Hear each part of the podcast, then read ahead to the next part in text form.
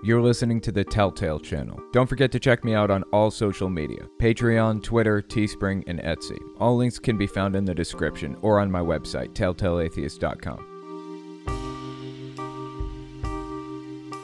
I've told my disfellowshipping story before, but since I'm starting a nonprofit company soon, I figure it's time to tell it again. As a Jehovah's Witness, I wasn't allowed to have outsider friends. I wasn't allowed to hang out with anybody who wasn't also a Jehovah's Witness. There were some Jehovah's Witnesses in the congregation who were my age, but not many. And they didn't like me anyways. That meant I was completely alone through my entire childhood. I wasn't allowed to have any friends. Not to mention the fact that I was homeschooled for a few years. That didn't help the isolation problem at all. So when I finally left the religion when I was 18, I didn't have anywhere to go. I knew this girl from school, so when I got kicked out of my house for getting disfellowshipped, I called her up. She said I could come over. I had to crawl in her bedroom window so her grandparents didn't know I was there. I hid in her bedroom for two weeks, sneaking out to go to work at Burger King every day. Do you have any idea how hard it is to hide in somebody's bedroom? It sounds hard to do at its face, but I bet you haven't thought it out logistically. I had to piss in old Burger King cups and Gatorade bottles. She would take her dinner to her bedroom every night so I could eat. It was either that or live on the street. I didn't even have a cell phone. I had literally nothing except for the clothes on my back. One pair of clothes. I had to wear one of her shirts while she washed mine. And right now, there are 2.5 million other children in that same situation in the US. Many of them are there because of Jehovah's Witnesses, or because of Scientology, or the NIFB, because their parents are disgusted by them, because they don't believe exactly as they do anymore. That's why I'm starting a nonprofit, to help people in that situation. Nobody should have to go through that. It's wrong. The nonprofit is obviously starting out very small, almost completely donation based, except for what I can feed into it from my own money. So I plan to do a few key things to start. First and foremost, to be in the program, the kids will have to agree to use an online therapy system, like BetterHelp.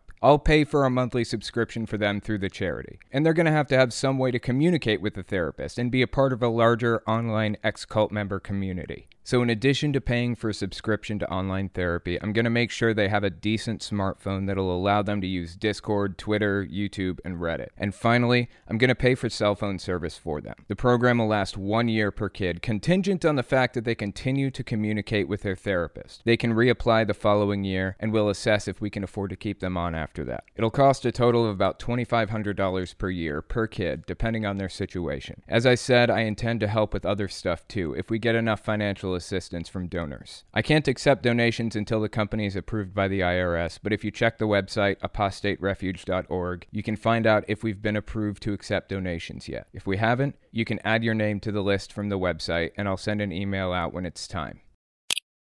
This election has been an interesting one, to say the least. At this point, as far as I'm concerned, there are two types of people the type who saw the scam early on, and the type who still don't see it. Take a look at this clip from Hillary Clinton in 2016. You know, every time Donald thinks things are not going in his direction, he claims whatever it is is rigged against him.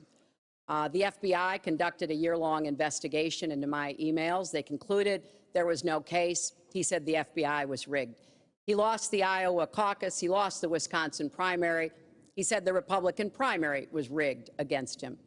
Then Trump University gets sued for fraud and racketeering. He claims the court system and the federal judge is rigged against him. Uh, there was even a time when he didn't get an Emmy for his TV program three years in a row, and he started tweeting that the Emmys were rigged against him. Should have gotten it. This, this is a mindset. This is, this is how Donald thinks. And it's funny, but it's also really troubling. Okay. You know, that is not the way our democracy works. We've been around for 240 years. We've had free and fair elections. We've accepted the outcomes when we may not have liked them. And that is what must be expected of anyone standing on a debate stage during a general election. Trump's plans seem to be blatantly obvious to me. Seriously, how do people not see straight through what he's doing right now? But what he's doing has had an unintended side effect. He's fracturing the Republican Party. Even if they aren't Trump supporters, lots of Republicans have completely lost faith in the election process. And Republicans who don't stand up and defend Trump are viewed as Democrat sympathizers. Even though Trump came out on stage the other day and encouraged people to vote in the Senate runoffs in Georgia, it doesn't matter. His Stop the Steal campaign has taken on a life of its own. A guy named named Alexander, who apparently used to go by Ali Akbar, is an organizer for some of the pro Trump events. He and others came out and said they'd force the state legislatures to send Republican electors to the Electoral College to ensure Trump stays president. Shit's getting bizarre, man. As if it wasn't already. Jesse Lee Peterson. Some of you may have heard of him before. He's, well, I don't really know how to describe him. He's an odd bird, probably the nicest description I could give. He's a Republican, he's black, and he's a white supremacist. Didn't know that combination was possible? Turns out it is. We've got a few clips to go through. He's a little upset that Trump picked a woman for the Supreme Court. He loves that it's conservative now, but wishes it wasn't Amy Coney Barrett. He thinks a man would do a better job. Check this out. I often hear people asking me, when where will the world end? When is the end time? Something like that, right? What are the signs of the end time? This is a sign of it. Women taking over, the end time is near. Because when women take over, everything that's wrong comes to the forefront. Homosexuality, same-sex marriage, so-called same-sex marriage, uh, uh, LGBTQ, STD, everything come to the forefront. Men become weaker. Those are signs of the end time. When women take over, you better find yourself a rock to hide behind. Not to nitpick, but I think he listed the exact same thing three times homosexuality, gay marriage, and the LGBT. How is that a sign of the end times? Who told him that? Even Jehovah's Witnesses go a little more in depth. Equality is not a sign of the end times. I was under the impression that war, pestilence, famine, and earthquakes were a sign of the end. You know, the four horsemen of the apocalypse, those things that have existed since the dawn of time. I guess I was mistaken. It's women being in positions of authority. Pastor Greg Locke has been on my radar for a while, but I've never done a piece on him before. He's your standard hate preacher cult leader. He's also pro Trump, anti vax, and believes the virus is a hoax. The nutbag trifecta. Well, CNN decided to do a piece on him recently, and he was not happy about it. He tweeted about it. He said, quote, So CNN just left our church. A short interview turned into a 45 minute smackdown about our church remaining open during COVID and my refusal to take a vaccine. It will be a hit piece without question. End quote quote. I'm sorry, man. If you don't want the news to report how fucking stupid you are, then try not being so fucking stupid. And damaging. If you wanted to do this on your own time with your own life, be my guest. But you're in a position of authority. It's your responsibility to look out for the best interests and well being of your congregation. Instead, you're telling them the vaccines aren't safe and masks are dangerous. These people are super spreaders. I hope they go down as the greatest villains in U.S. history. Michele Bachmann is back in the news. She did a pro Trump event recently at Salem Baptist Church in Dalton, Georgia. Here's what she said quote, from the political point of view, from the legal point of view, from the moral point of view, America is not on board with Joe Biden as the next president of the United States. End quote. First of all, it doesn't really matter if America is on board or not. That's what's going to happen, whether she likes that or not. But for the record, he won, period. Even the Attorney General's Justice Department came out and said there was no systemic fraud. Biden won, whether you like that or not. She went on to say, quote, We're not there, and the reason why we're not there is because we're not that dumb in the United States, because, you know, without a shadow of a doubt, this man did not get the votes on election night. It didn't happen. Donald Trump got the votes on election night. So why would we be like drones, chumps, and fools to go along with this. End quote. Ignoring the glaring run on sentences while she talks about how dumb she isn't, I want to point out that people who aren't dumb don't usually have to tell you how dumb they aren't. Scary people don't usually have to tell you how scary they are. If you're trying to convince somebody you aren't stupid as dog shit, then you're most likely stupid as dog shit. And as for the last thing she said, Trump had the votes on election night. That's right, he did, when 20% of the votes were counted. Are we talking midnight on election night in Hawaii or in New York? You must realize the US stretches across multiple time zones, right? I thought the goal of democracy was to count votes until we have a winner. Why would we stop until all the votes are counted? I don't really care how long it takes. This time, it happened to take about a week before we had a clear, decisive answer to who won. It was Joe Biden. Facts don't care about your feelings, Michele. Before we get into all that, let's listen to some voicemails. If you want to call in and leave a voicemail, the number is 1 800 701 8573. Hey, this is Owen. If you're comfortable, leave your first name and state at the sound of the tiny truck backing up. Hi, this is Andrew from North Carolina. So I'm a theistic Satanist, and I was wondering what arguments would you would, or excuse me, you would use against evangelical Christians that don't particularly side with atheism. Thank you. It's an interesting question. I think I would probably come at it from the angle of extraordinary claims require extraordinary evidence. I'm not necessarily saying that no God exists. That's not really my claim. It's never been my claim. It's possible that one does. But I'm going to need some evidence that a God exists. Any God at all. And the claims of Christians are extraordinary. It's not just that we were put here on this earth by God, it does not stop there. Their claim is that God watches over us and answers our prayers and sent his son to die for us and has this whole weird sin system, this imperfection system. And there are so many holes in the story that can't be filled. It's absurd. Now, that can transfer over to other religions. For Islam, it's actually the same God, generally speaking, as Jewish people and as Christians. So the, the claims that they make, generally speaking, are equally as absurd. They can't settle with God put us on this planet. They have to also have he did it 6,000 years ago, and it was just one man and one woman, and somehow they reproduced to create everybody, and he listens to us, and all of this other crazy shit. As a theistic Satanist, i.e., one that actually believes in God and chooses to worship Satan, I would venture to guess that some of your claims are equally as absurd. If they're not, if your claim is just in a deity that created us and then walked away from the whole thing, okay, I have no issue with that really, but you're still going to have to prove it to me. Any evidence at all, I'll take anything. The problem is there is no evidence that God exists, any God at all. Hi, this is Asher. Um, I'm from Florida, and I was wondering if you would uh, help bring some awareness to the problem, which is um, relationships bringing people into cults. My ex girlfriend was very large in a mega church that was, um, well, I guess I wouldn't say mega church, but a very large church that was extremist and I would consider to be a cult.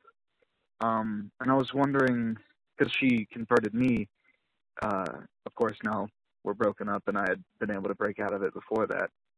What would you say to people who are in that position? And uh, yeah, that's all. Thank you so much. I appreciate it. Love your stuff. Appreciate the phone call. Really interesting question. I know cults, generally speaking, try to rope people in any way that they can. And one of the best ways is to do it through a relationship. If you're curious, you could look into the Children of God cult. Very, very extreme. And they use sexual relationships to rope people in. It's actually really very wrong. It's a horrific cult. One of the worst out there, I would say. But they look for anything that they could consider a vulnerability, anything that they can use to bring people into the religion. And this calls back to the ends justify the means mentality.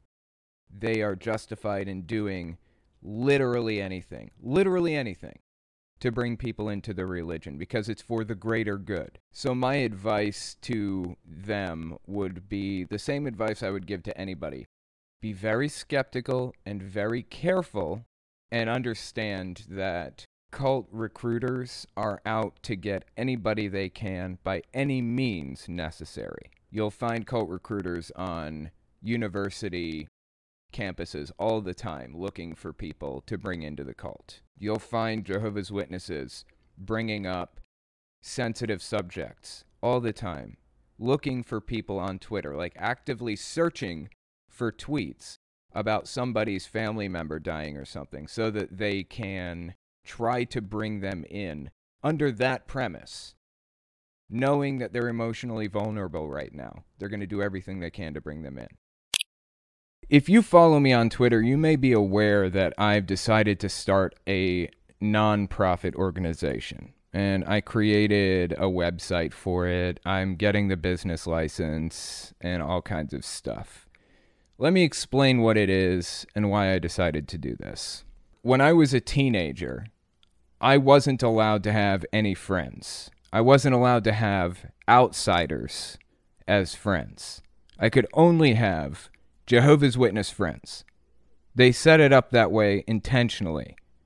Because if you have outsiders as friends, it makes you less reliant on the cult. This is a really common scenario in cults of various types. So when I was a teenager, I didn't have any friends because there weren't really many Jehovah's Witnesses my age in the congregation. And the ones that were there didn't really like me that much. So through my teen years, I was homeschooled for about four years, three or four years. And it was like a three year period of complete social isolation. Complete social isolation. I didn't talk to another human being except for my two parents, both of whom were bipolar. They had bipolar disorder for three years. When I turned 17, I went back to high school, left homeschooling, and for the first time in my life, I started making friends, which of course was against the rules. You're not supposed to be friends with outsiders. But I did it anyways, and it was really good for my mental health. Problem is, I was trying to experience all of the things that I didn't get to experience when I was in the cult without friends. So I went to high school parties and hung out with people, and I drank a little bit of alcohol, and I smoked a cigarette and things like that. I had a worldly girlfriend. As time went on, some of the Jehovah's Witnesses in the congregation who were my age, they went to school with me. They were watching me and they told the elders what I was doing. And the elders called me in and told me that they were going to disfellowship me, basically. I was 18. On my 18th birthday, actually, my mom made me leave, kicked me out of the house, and I had nowhere to go when you don't have any friends, when you didn't grow up knowing anybody who's willing to talk to you anymore, what do you do? I was just going to sit on a street corner. What else do you do? I called this girl I knew from school and I asked her if I could stay with her because who else is I going to call? And she said yes but her grandparents didn't know. I had to sneak into her house through her bedroom window and live in there for like three weeks. You may hear that story and understand like that's what happened, but really understanding the logistics of something like that is a completely different thing understanding that I had to piss in Gatorade bottles and Burger King cups. So her family didn't know that I was there. I had to plan when I would use a bathroom, wait until four o'clock in the morning when they were all asleep. She had to bring food back to her bedroom so I could eat. I had one pair of clothes. I had a shirt and a pair of pants and a pair of socks. I had to wear her clothes while she washed mine when they did get washed. And I had to sneak out the window every day to go to work at Burger King. The point of the story is that there are homeless kids in the United States right now, many of which are there as a result of their cults shunning them, their parents shunning them, because they changed their mind on believing the religion. nobody should have to go through that. It's wrong, and Jehovah's Witnesses encourage it. They want parents to do that to their kids of any age. So, the point of the nonprofit is to help kids in that type of situation. Not just kids, but help anybody in that type of situation. I mean, I was 18 at that time, but I just got a message from somebody from my old congregation who is 33 and just now woke up like a year ago. He's completely embroiled in the religion in every way. He works for an elder at some business nearby, and if the elder found out that he was that he didn't believe anymore, he'd be fired. No longer able to support his family. The nonprofit that I'm creating is intended to help anybody, not just kids, but I want to help people who were in my specific situation. So I put up the website, it's apostaterefuge.org. I can't actually take donations or anything at this immediate moment. Um, actually, by the time you see this video, this clip, I may be able to take donations. It's possible. So go to the website and look on the front and find out if it's possible to donate. If it's not, you can add yourself to a mailing list and I'll let everybody on it know when it's possible to donate. But I'm waiting until I get approval from the IRS to be a full blown charity before I take donations so that they are tax deductible. Aside from donations, I actually intend to funnel money to it through my Etsy store. A lot of you guys probably know that I have an Etsy store. I intend to basically build it up through Etsy, through like my retro game shop and things like that. I'm going to donate all of the profits from certain items every month to the charity. So whether or not people are donating, whether or not anybody else is on my side. It's irrelevant. I will still be able to help people in this situation, even without donations. I have four main hopes or five main goals to help people. The first one will be providing a cell phone capable of social media communication so that people can talk to other people in the ex cult community, like through Twitter and Discord and things like that. I want to make sure that they have a cell phone that functions so that they can talk to other people in their situation. Because social isolation is one of those things that cults push harder than anything. They want you to depend on them. So my goal is to break that dependency. I mean, when kids come to me, their their dependency is going to be broken anyways. They're not going to have an option. They won't have anybody there to help them. They'll be sitting in some somebody's room that they knew from school eating their dinner eating the person's dinner because they don't have any other way to get food. So i want to provide that life raft if you will to people who need it. The cell phone would be uh, i'm hoping to spend about $400 per cell phone. I want it to be a decent cell phone not like an iphone 12 XR or whatever, but something that they can use to access Twitter and stuff. They're also going to need cell service, data and talk and text and everything. That would be about 45 a month. And I want to make sure that they have therapy. I want to give them access to therapy because I sure as shit needed it at that time. That would be like $80 a month if I use like betterhelp.com or e-counseling or Talkspace.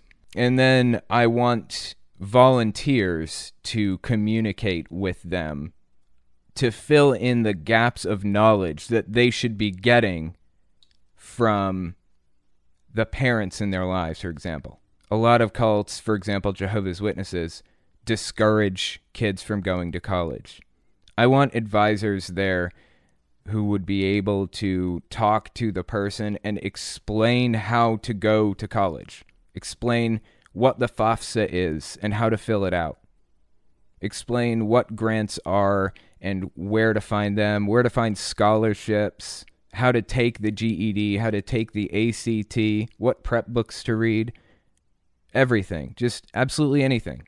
If they don't have any anywhere to live, then find out what what homeless shelters there are in that area. Find out how they can make money quickly to to get into somewhere. Find out how to sign up for food stamps. And then finally as a last resort, if we can't find a food bank near them or food stamps or something, then give them $32 a week for food.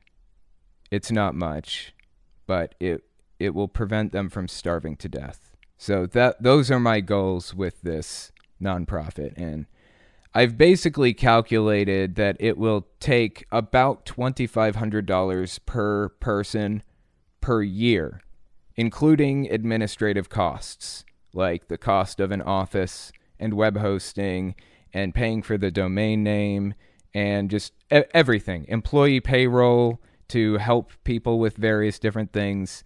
It'll cost $2,500 per person per year. So every $2,500 we bring into the program, that's one year that a kid has to figure their life out and not die in the street like I nearly did. It has a long way to go. And like I said, I'm not relying solely on donations. It's going to get money from my Etsy store. It, I, I'm basically going to be funding it myself, if nothing else. But I'm hoping that I'll be able to get enough donations that I can help the maximum number of people. One more thing. I intend to fund it by creating a YouTube channel where I read out letters of disassociation, letters from family members, letters to family members, anything like that. So if you have any of those, then go to the link in the description and the pinned comment and send them to me. Let's read some super chats. Zolfner, fuck Owen, praise our president. Ugh. God, that's disgusting.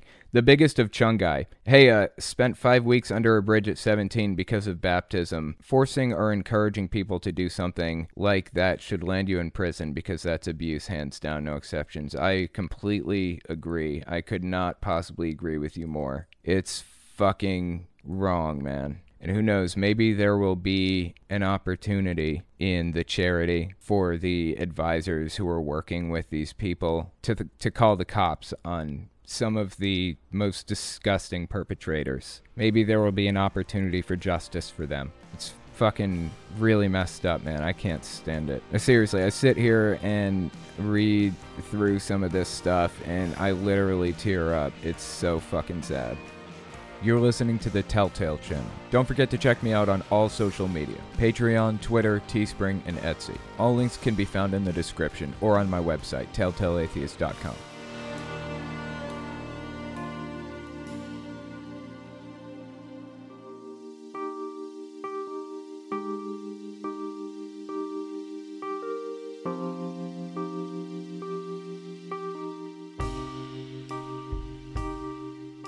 The first article I wanted to talk about is entitled Jesse Lee Peterson Electing Republican Women Has Weakened the Party. I wanted to start off by looking at some clips of this guy. I know my audience probably knows who he is, but just in case, just in case, let's look at some of the top notch shit this guy has said. I often hear people asking me, when, when will the world end? When is the end time? Something like that, right? What are the signs of the end time? This is a sign of it. Women taking over, the end time is near. Because when women take over, everything that's wrong comes to the forefront. Homosexuality, same-sex marriage, so-called same-sex marriage. Uh, Wait, did he list three things just now? Homosexuality, same sex marriage, and so called same sex marriage? What's the next thing he's going to list? Uh, LGBTQ STD. Wait, okay. Uh, you know what? You know, I'm feeling generous. I'm not even going to go there. I'm not even going to bother with this one. Uh, let's just keep listening. Everything come to the forefront. Men become weaker. Those are signs of the end time. When women take over, you better find yourself a rock to hide behind. Okay. So that's who this guy is. Um, he is a Republican, diehard Republican, and he's clearly black, and He's also a white supremacist. I know that that combination is surprising, but that's what it is. The combination does exist, surprisingly. Obviously, not only that, but he's also a just serious misogynist. There are a couple of other clips by this guy that I wanted to look at. So let's look at the next one. This woman supposedly have seven children, two of them adopted. He's talking about Amy Coney Barrett. This is in reference to Trump electing or nominating or whatever Amy Coney Barrett to the Supreme Court. So she has seven children, two of whom are adopted, he said. From another country, and they black.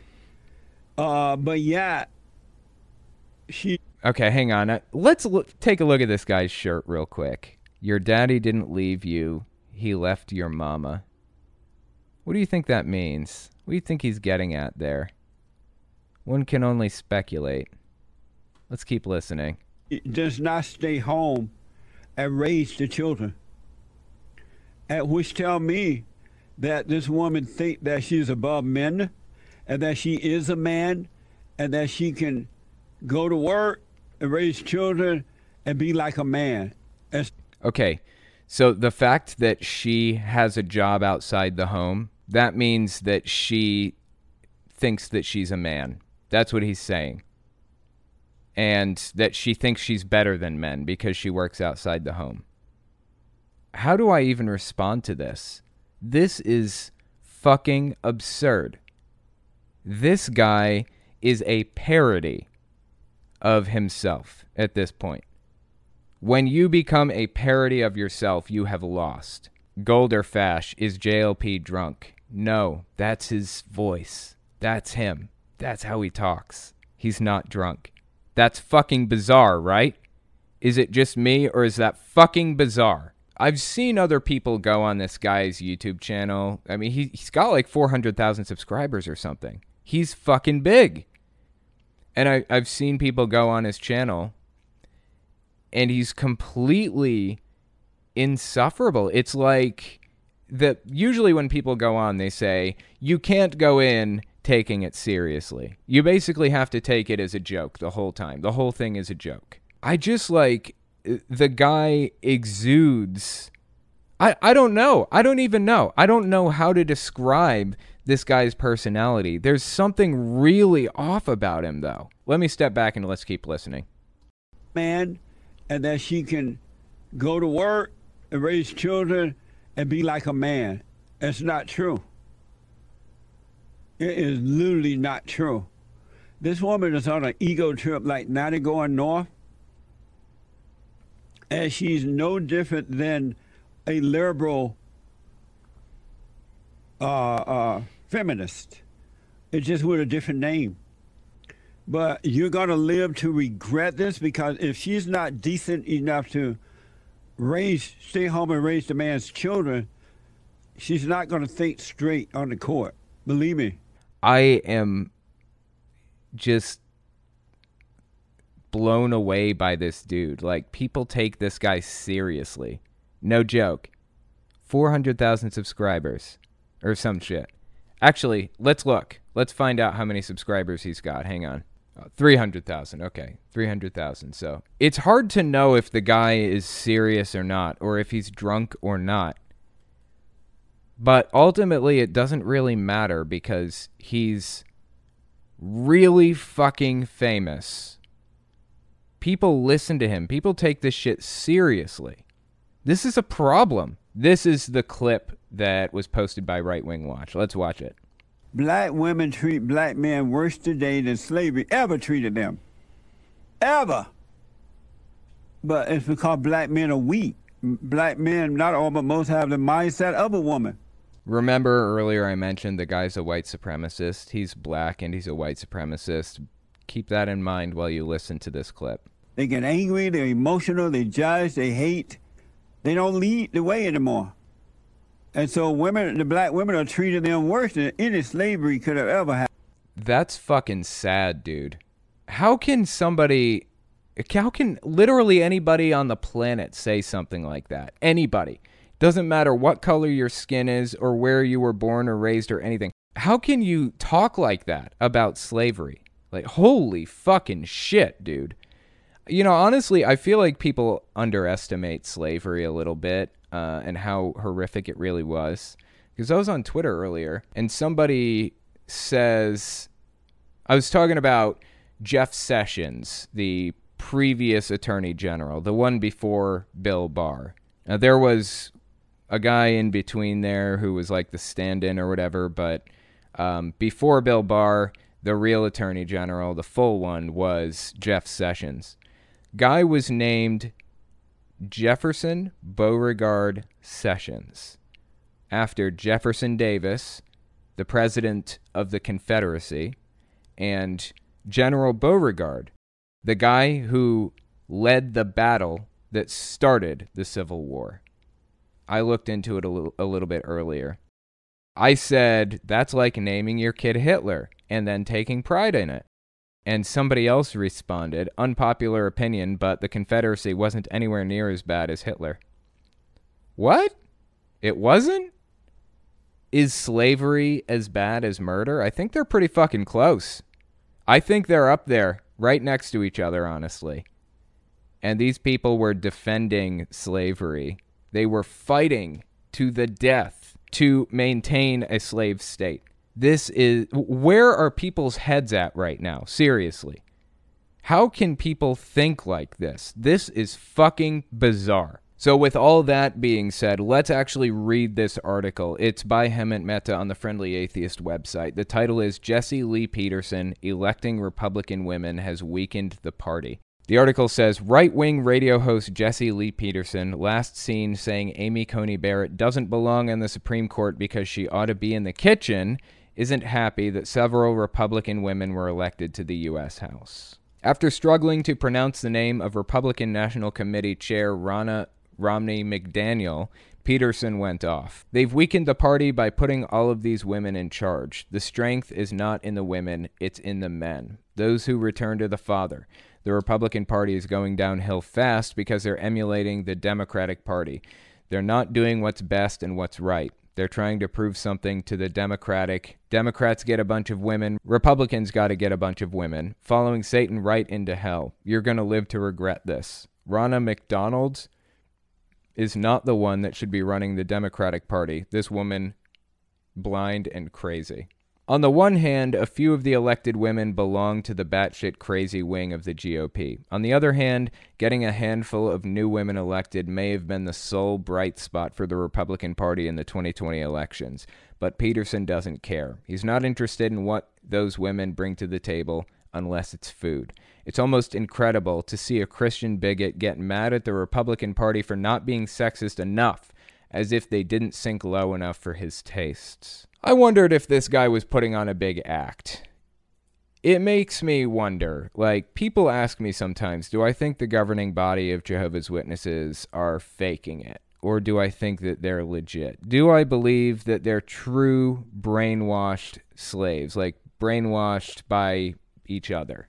I think it varies from group to group whether or not they believe it or whether or not they're faking in the governing body's case, I think by and large, they mostly probably buy their own propaganda. They do believe what they're selling to their members.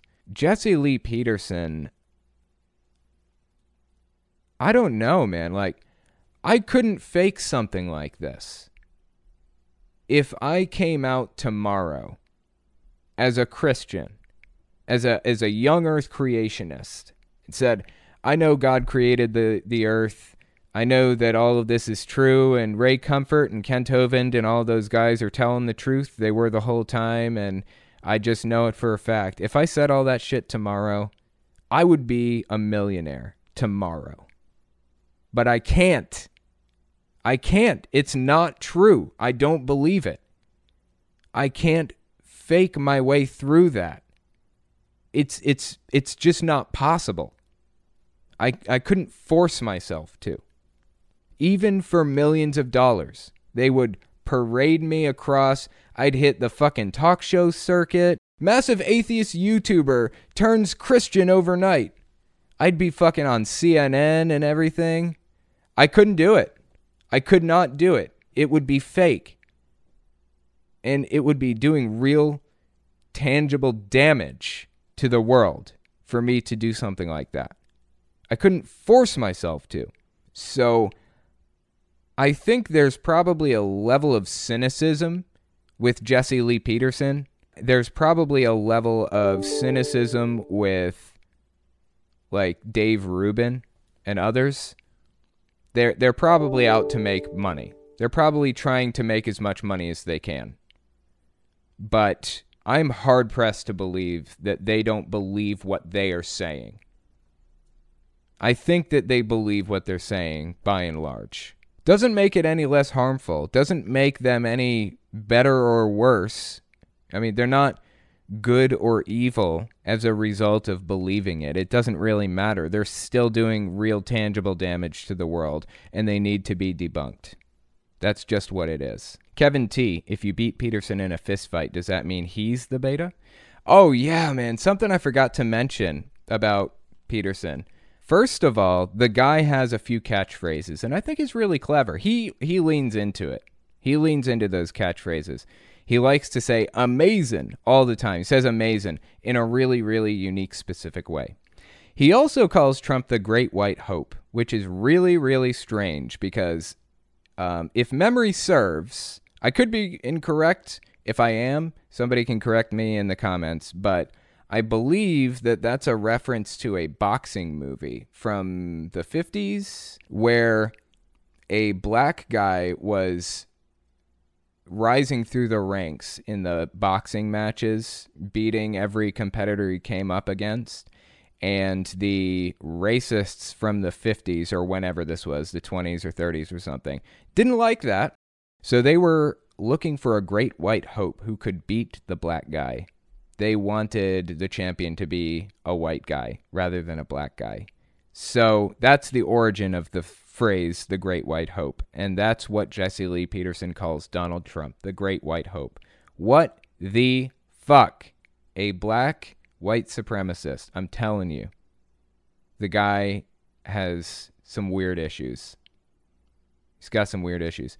And the sad part is, he's a pastor and he offers uh, psychology advice and emotional advice and support to people who are in a really bad place in their life. And it's basically always wrong. In fact, it's basically damaging always. Um, so, anyways, that's one of his catchphrases The Great White Hope, amazing. And another one is he likes to call people betas all the time, like beta male, which is hilarious for its own reasons, but um, it's constant. And he has a huge problem with the homosexuals, which is really interesting because he recently got in some deep shit for liking some uh, homosexual stuff on Twitter. I don't know if you guys heard about that, but go look it up. It's really, really interesting and it, it, it tells me something about the guy's psychology. It's like when you catch anti LGBT preachers saying all this horrific stuff about the LGBT community, saying how much they hate them and they should burn and all that other stuff. And then they get caught with a gay prostitute. Like, for example, Ted Haggard. That happened to Ted Haggard. It's the exact same situation with Jesse Lee Peterson he is railing against the LGBT community, talking mad shit about them, just hates them. And then he gets caught liking some tweets that he shouldn't have been looking at, honestly. So, under his moral system, I don't give a shit if he looks at that or not. Little hypocritical, though, if you ask me. Let's read some super chats. Chris McDarris, you should go on JLP's show. I'd love to see that. That's interesting. Um, that could be entertaining, but I don't know, man. I I don't take the guy seriously at all. I don't believe he's a serious person in any sense of the term. He's a fucking joke. The guy is a fucking joke. And it's an embarrassment to society that he has 300,000 subscribers on YouTube and I think a radio show and a bunch of other shit. It's an embarrassment. It's wrong. That should not be the case. I'm not saying he should be deplatformed necessarily. I'm just saying it's fucking wrong that society is a, at a point right now where somebody like him can rope in suckers. It's sad.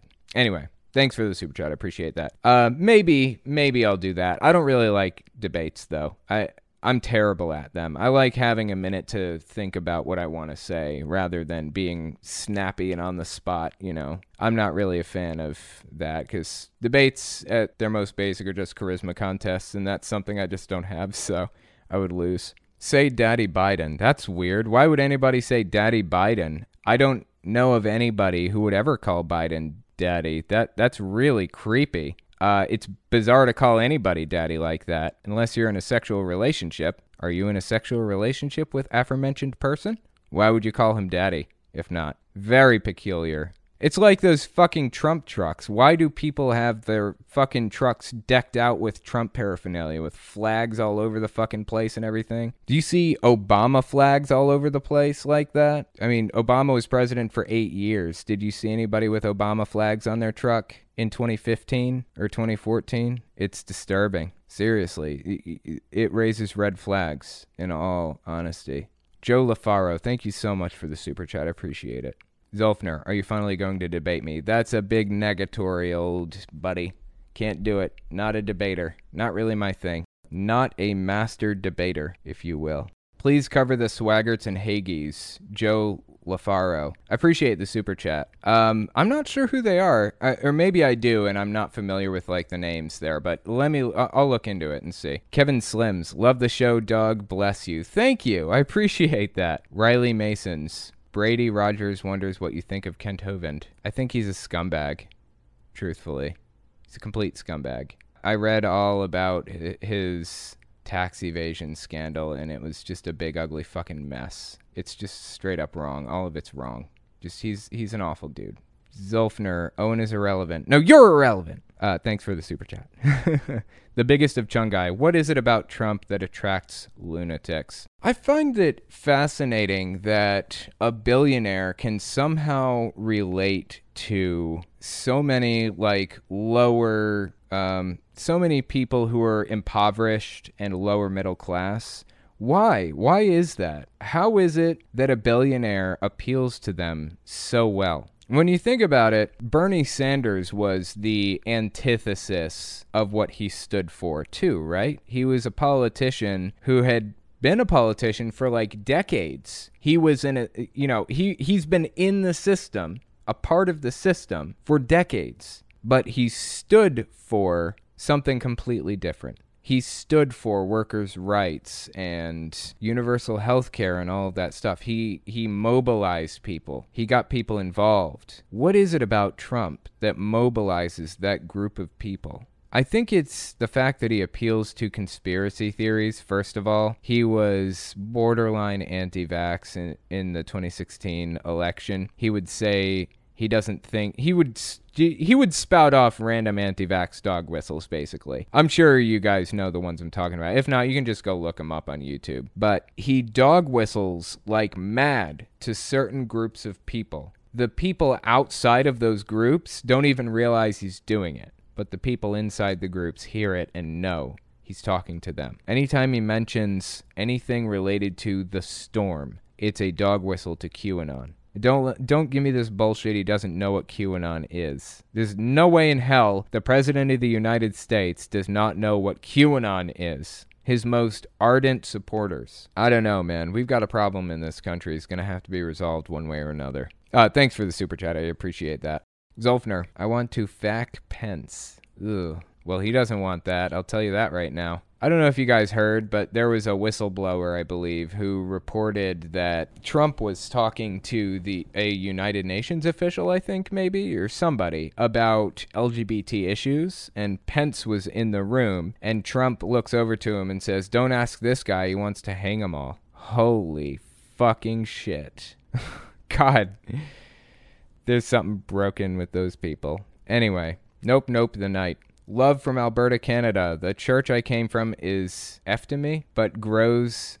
Have you ever thought about going front groups for the religion, it's often used to slowly change people's mind via long term sunken cost fallacy. I'm not sure I understand the question completely. Um, if you want, you can at me in like at Telltale Podcast in the live chat there and clarify, and I will keep a lookout for it. That way you don't have to like do another super chat, but I'll still get the message just at me in the in the live chat and I'll watch for it. Life in the doghouse. One conspiracy theory I've seen is that the microchip in the vaccine will carry the mark of the beast. Yeah, I've heard that too. They've been saying that for decades that, you know, vaccines are the mark of the beast and there's going to be a microchip in everybody, blah blah blah. Nobody even needs a microchip anymore. Why would anybody need a microchip? I don't I don't get this. Like there were these conspiracy theories in the early days of computing, like the 90s, the 2000s, where everyone was like, you know, there's a big microchip craze where people were putting microchips in pets and stuff and everybody was like oh my god they're going to put them in us. It's like no nobody's ever recommended that. Nobody wants that. Not going to happen. And it's not even the most efficient way of tracking people anyways. I think the nsa has you know pretty good handle on how to track people at this point. Zolfner are you going to live stream your vax? Uh, if i get a vaccine i will not live stream it but i might record it and upload it later. You mean when i get microchipped Zolfner, I bought these people for you. Oh, thank you. I'm not sure what you mean. That's cool. Zolfner, Owen needs to podcast shirtless. Shirtless, huh? No, I don't think so. I can't stand being shirtless, dude. It drives me nuts. Godless Blessings. JLP follows ex hypnotist Roy Masters and the Foundation of Human Understanding Warped Beliefs. That's weird. I think I may know who you're talking about, Roy Masters. That's fucking bizarre. That doesn't surprise me though, dude. Honestly, JLP, Jesse Lee Peterson, is fucking weird, man. He he acts like he's drunk 24/7, but he's not. I don't understand. It's his style of speech, Joe LaFaro it makes him sound very unintelligent. I don't know if that's intentional. I don't know if he realizes that. I don't know. But he sounds like a moron. He sounds like an idiot when he does that. So I would recommend getting a new pattern of speech if I were him. Joe LaFaro, I was referring to Trump's speaking style, which is the fake regular Joe act. Okay, got you. Yeah, yeah. I, my mistake. I thought you were talking about Jesse Lee Peterson. You're right. Um, the fake regular Joe act. And he's got the sir routine. I don't know if you guys have ever noticed that. He's always got a story that starts out with, and then they said, sir. It's ridiculous. Like, the whole thing is fucking ridiculous. It's it's the worst, dude. It, it's cringy as fuck. Take off your fucking shirt. I don't like being shirtless. It's terrible. Or maybe I would. It's it's the worst. You take off your shirt. Why are you telling me to take off my shirt? You do it. When we come back, we're going to talk about Michele Bachmann publicly coming unhinged over the election results for like the third time. So give us 30 seconds, and we'll be right back. You're listening to the Telltale channel. Don't forget to check me out on all social media Patreon, Twitter, Teespring, and Etsy. All links can be found in the description or on my website, telltaleatheist.com.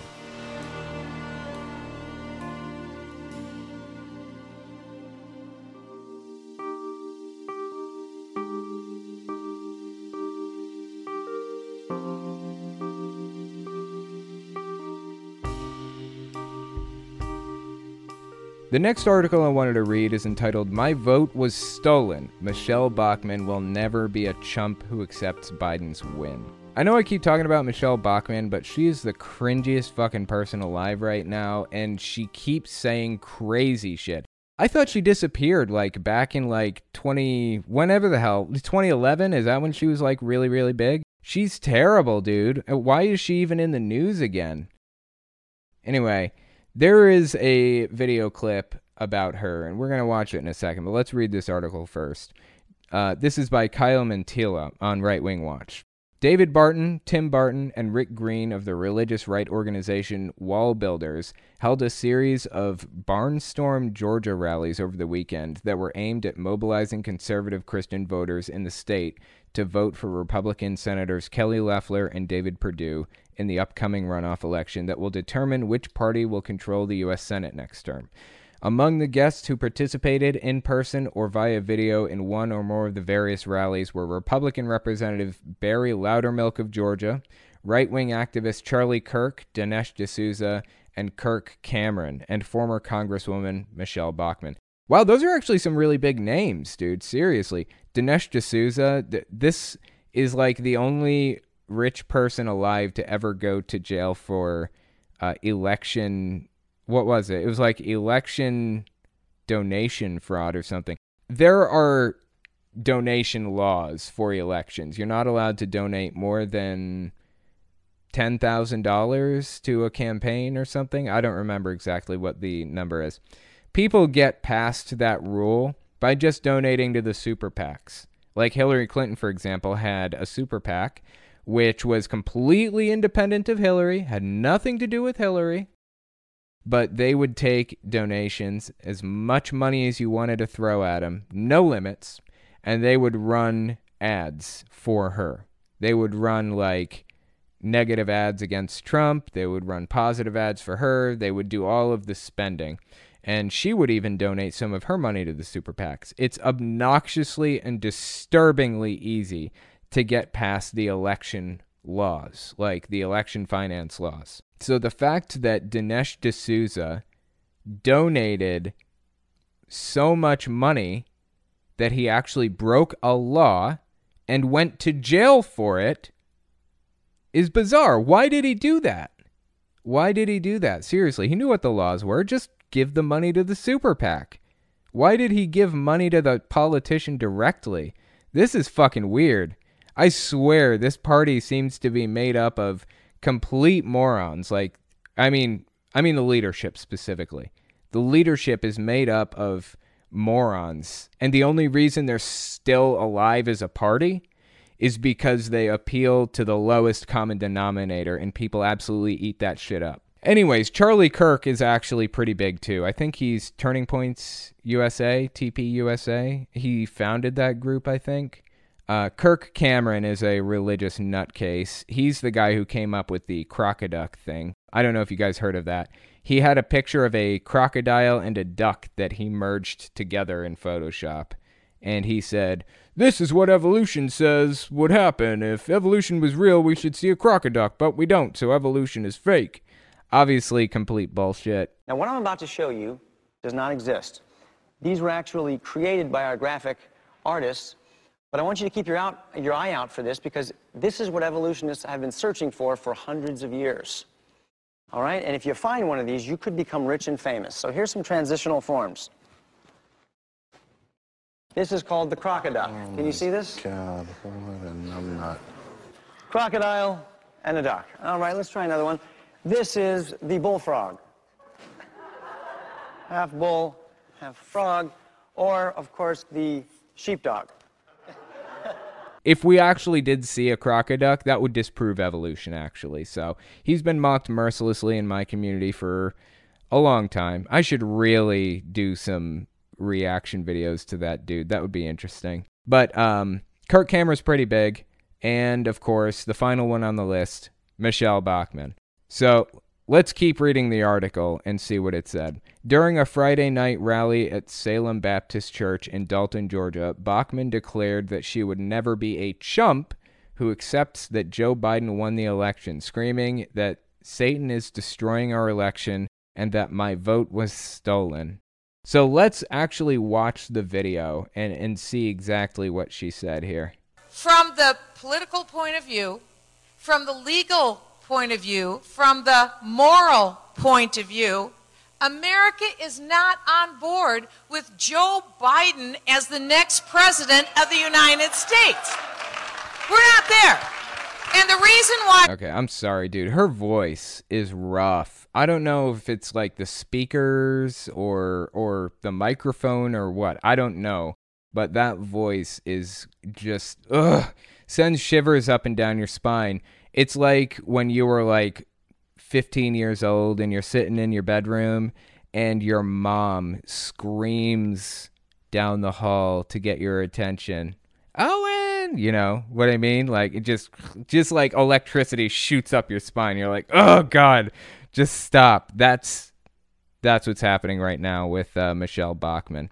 On another note, I just want to point out America is ready for a Joe Biden presidency, and they will accept it because more people voted for Biden than than voted for Trump. I'm sorry to say it, Michele. I know you don't like that, but that's what it is. Facts don't care about your feelings. Let's keep listening. United States. We're not there. And the reason why we're not there is because we're not that dumb in the United States. Because we know without a shadow of a doubt this man did not get the votes on election night. Okay, I just want to point something out real quick. Um, people who aren't dumb don't usually have to tell people how dumb they aren't. Usually, if you're defending how smart you are, you're probably most likely, not in every situation, but usually, you're not that smart.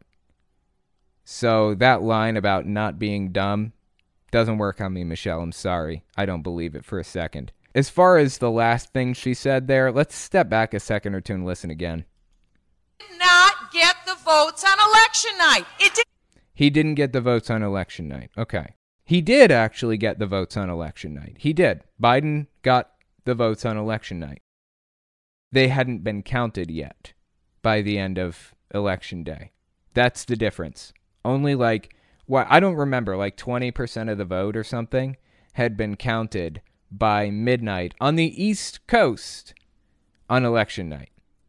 But Hawaii is like, what, six hours off from the East Coast? I don't even know. It's like really far off. So it wasn't until like six in the morning when election night officially ended in all of the United States. So I'm not sure what she's getting at with he didn't have the votes on election night. He did have the votes, they just hadn't been counted. And for the record, the lead did not flip in Pennsylvania or Georgia. Biden won those two states. That means Biden always had the lead in those states. The counting just hadn't reflected that yet. That's the only difference. And the reason that the counting didn't reflect that yet is because Trump put a lot of effort into demonizing mail in voting to his supporters and trying everything he could to slow down counting so that it would take longer to do this whole process. That was the whole plan for Trump. His plan was to try to make it so that only election day in person ballots were counted, and then he was going to try to stop all the counting as soon as election night ended, and that was going to deem him the winner. They called it the Red Mirage. We were expecting a, a Red Mirage on election night, and that is what we got. But ultimately, Biden won. Let's keep listening. What happened? Donald Trump got the votes on election night. Biden got the votes on election night. He, they just hadn't been counted yet. That's the only difference here. So why would we be like drones, chumps, and fools to You already are. I'm sorry. You're you're proving it to everybody actively right now. go along with this? When the clock was striking 11:59 and 59 seconds on the 400th anniversary of this gift of God to the world, this Oh my god, her voice is something else, man. 400th anniversary to what what is she talking about? The United States is only like 275 years old or something like that, right? What 400th anniversary are we celebrating? Not democracy, because democracy was created as early as the 500s. I looked all this shit up earlier. What the fuck is she talking about? Am I missing something? Did she like, did, am I missing context? That may be. But she has a tendency to, oh, cat in the background. See the cat? She has a tendency to say really weird shit anyways, so just kind of just make shit up right off the top of her head. So who fucking knows, honestly? on the 400th anniversary of this gift of God to the world, this idea of voting for the people and the laws that you live under that we take for granted. That's exactly when Satan was snatching away from America rule by the consent of the governed. In other words, stealing from us our right to vote. I am highly offended insulted, angry, and I'm not going to stand for the fact that my vote was stolen. Good thing you good thing facts don't care about your feelings, huh? She is the cringiest, most insufferable person alive. I swear. That voice is a force to be reckoned with. These people have a tendency to spread propaganda as much as humanly possible. The goal here is something called the fire hose. Spread as much misinformation as you can through as many channels as possible. You have to have what they call useful idiots to help, too. People can go back behind you and debunk some of those as you go, but they can't debunk all of them because they just keep coming. If 90% of the people who hear what Trump and Bachmann and all of the other nutcases are saying, if 90% of the people who hear that shit don't believe it, that leaves 10% who did. All you need is to flip a couple points, a couple percentages of people, and you slowly but surely move the country toward conspiracy land. This is a problem that's going to have to be dealt with eventually. Let's take a look at super chats. Nope, nope, the night. Front groups, as in groups that seem less extreme on purpose. They're trained to take you down the cult rabbit hole to slowly join the cult, usually a lesson plan involved. That's true. There are a lot of front groups at universities. I think there's one for God the Mother. I forget the name. I think it's God the Mother is the name of the cult. Also for the Moonies. They love going to universities, and sometimes the Mormons and sometimes the Jehovah's Witnesses. They go to these universities to try to recruit people, and they set it up as like an official school club and everything you're right when you say that they are, seem to be less extreme. It's just a good way to improve your life, blah, blah, blah, blah. That's how it starts. That's how they get people. Low social cost, right? They want the, the social cost to be low up front. So people are more willing to join. And as time goes on, as you said, the sunken cost fallacy start, starts to kick in. That's especially apparent with Jehovah's Witnesses. They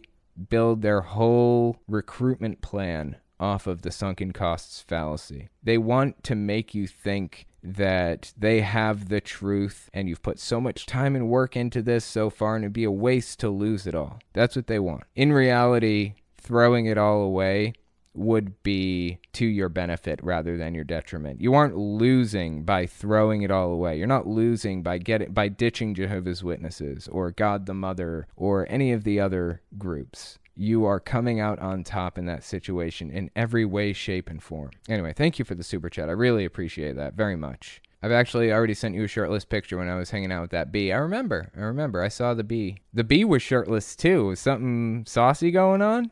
Is that what was happening? Put egg in the chat for shirtless Owen. Lyric Edge, Zolfner. Happy Hanukkah. Okay. Trump will win 2024. God, I hope not. King Biscuit. Biden won fair and square. It's exactly right. Guys, don't let Zolfner get to you. He's just a troll. Biden won, and we all know Biden won. So that's just what it is. Tyler Cross, 400 years ago, slavery came to the New World. Okay, there's that. That's true. Uh, let's see.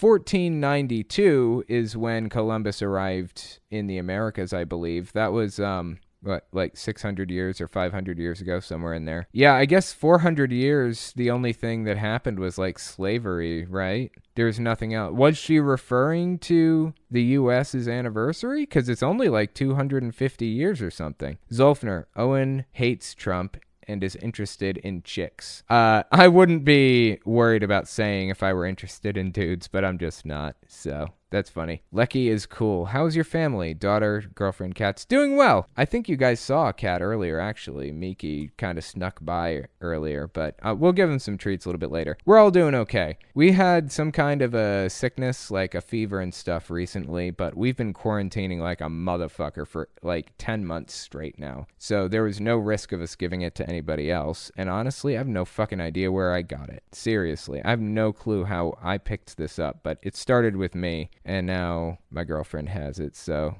um, I don't know. It's fucking weird, man. We're doing okay though.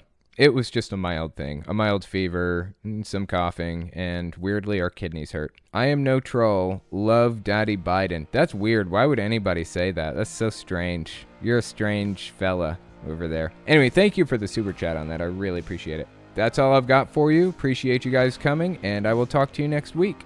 If you like what I do and you want to make sure I can continue to do it, you can support me in a few ways. First, you can support me on Patreon. That's probably the best way. But if you want to get something back for your support, you can check out my Teespring. I sell all kinds of shirts and stickers and stuff on there. Second, you can support me by checking out my Etsy store. I sell 3D printed stands for every system, from the original Nintendo to the Xbox One. And finally, if you want to support me in other ways, you can check me out on my other channels. I have the podcast channel, which is where I talk about whatever's on my mind politics, social issues, whatever. You can also find it everywhere podcasts can be found. Or you can check out the videos on my main channel where I focus on destructive cults. As it is with most channels these days, I rely on the support of viewers like you to keep my channel alive, so sharing my work is extremely helpful. Anyways, check me out in all those places if you haven't already. Thanks for listening, guys.